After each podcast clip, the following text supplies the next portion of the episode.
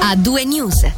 Pagina, dicevamo, di cronaca regionale che apriamo con la notizia dell'arresto di uno dei ladri che lo scorso prime aprile hanno rubato 5 orologi di lusso in una gioielleria di Ascona. Si tratta di un 39enne cittadino albanese residente in Montenegro su cui pendeva un mandato di cattura internazionale da parte della magistratura ticinese. L'uomo è stato fermato a ottobre dalle autorità montenegrine che lo scorso 30 dicembre lo hanno poi consegnato alla polizia cantonale che congiuntamente con il Ministero Pubblico ne annuncia ora l'arresto. L'ipotesi di reato nei suoi confronti è quello di furto.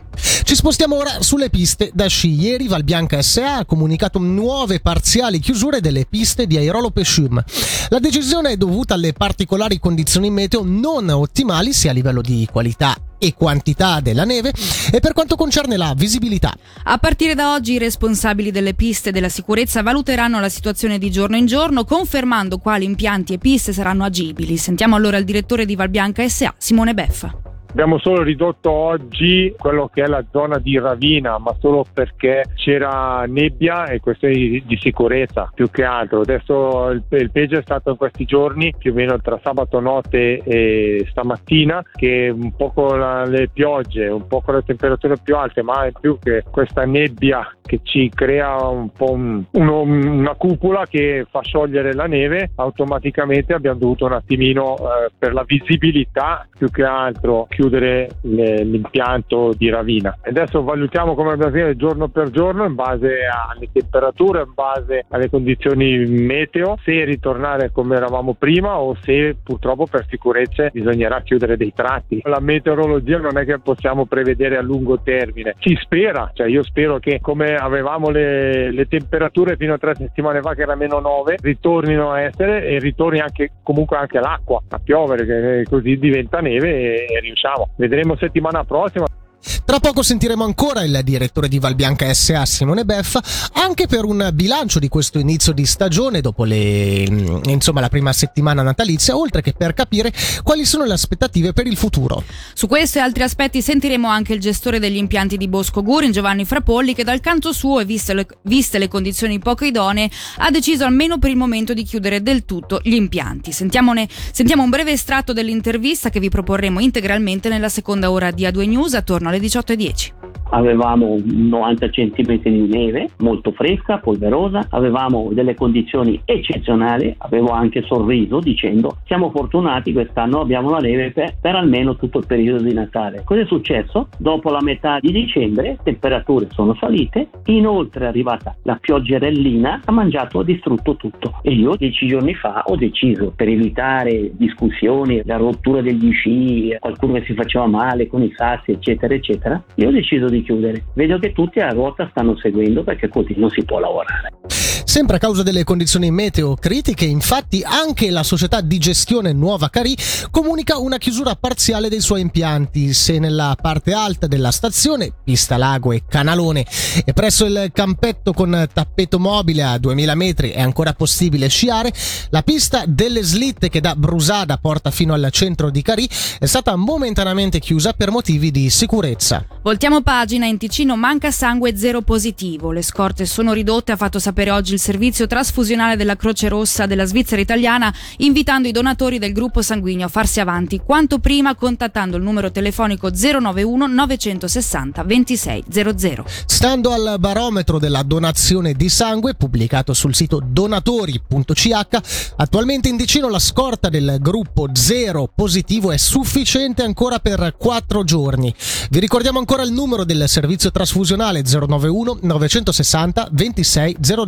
Cambiamo tema, al rientro dalle ferie degli svizzero tedeschi e francesi oggi ha fatto registrare fino a 8 km di colonna al portale, al portale sud della galleria del San Gottardo. Sulla 2 tra Faido e Irolo da stamattina fino ad ora si stima che ci sia almeno un'ora e 15 minuti di attesa prima di poter entrare nella galleria.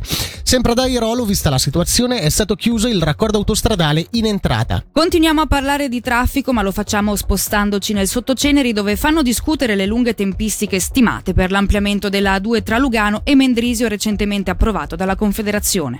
Nonostante il cosiddetto progetto Polume sia stato anticipato, calcolando le fasi di sviluppo dello stesso fino a una versione definitiva da approvare, si stima infatti che l'avvio dei lavori sarà possibile solo a partire dal 2030 per una durata di circa 12 anni. Insomma, si parla di quasi 20 anni d'attesa, una tempistica che rischia di vanificare l'obiettivo di sgravare dal traffico la A2, come sottolinea Bruno Storni, presidente dell'Associazione Traffico e Ambiente, sezione della Svizzera italiana, al microfono di Nadia Lischer è un progetto che dovrebbe comunque concludersi in un momento dove queste strade non saranno più necessarie e comunque durante tutto questo tempo il traffico non può continuare ad essere di questa portata. Noi dobbiamo cambiare completamente paradigma, non si devono più ampliare, allargare le strade, salvo in casi eccezionali, e puntare definitivamente a quello che si è fatto negli ultimi anni, il trasporto pubblico. In Ticino l'offerta è notevolmente aumentata, l'ultimo credito quadro era di 460 milioni, il prossimo sarà di 500, quindi c'è più potenziale per il trasporto pubblico, bisogna lavorare e nel mentre sviluppo è un problema di lavoratori di frontiera, bisogna lavorare sui posteggi oltre frontiera per evitare che arrivino tutti in automobili, magari uno per automobile, quindi c'è la questione della politica dei posteggi e la questione anche del promuovere l'uso condiviso dell'auto e poi il telelavoro, quindi bisogna lavorare molto a ridurre il traffico da subito e non ad allargare strade che comunque portano solo poi a spostare la colonna verso il prossimo imbuto.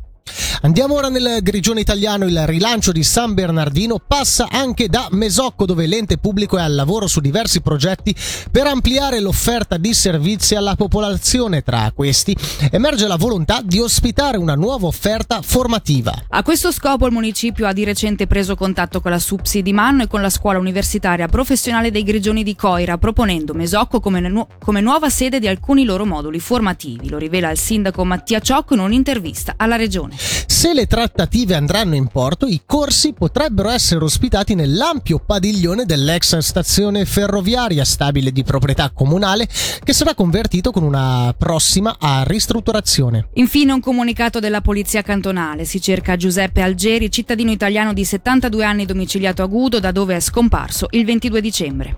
I suoi connotati e una foto sono disponibili sul sito della Polizia Cantonale. Algeri circola a bordo di una Fiat 600 colore nero targata TI 329 376 e potrebbe essersi recato in Italia in caso di avvistamento avvisare il comando della polizia cantonale al numero 0848 25 55 55. Ora ci ascoltiamo i The Weekend, noi torniamo tra poco per aprire insieme la seconda ora di A2 News. A2 News. Senti come suona il ritmo delle notizie su Radio Ticino.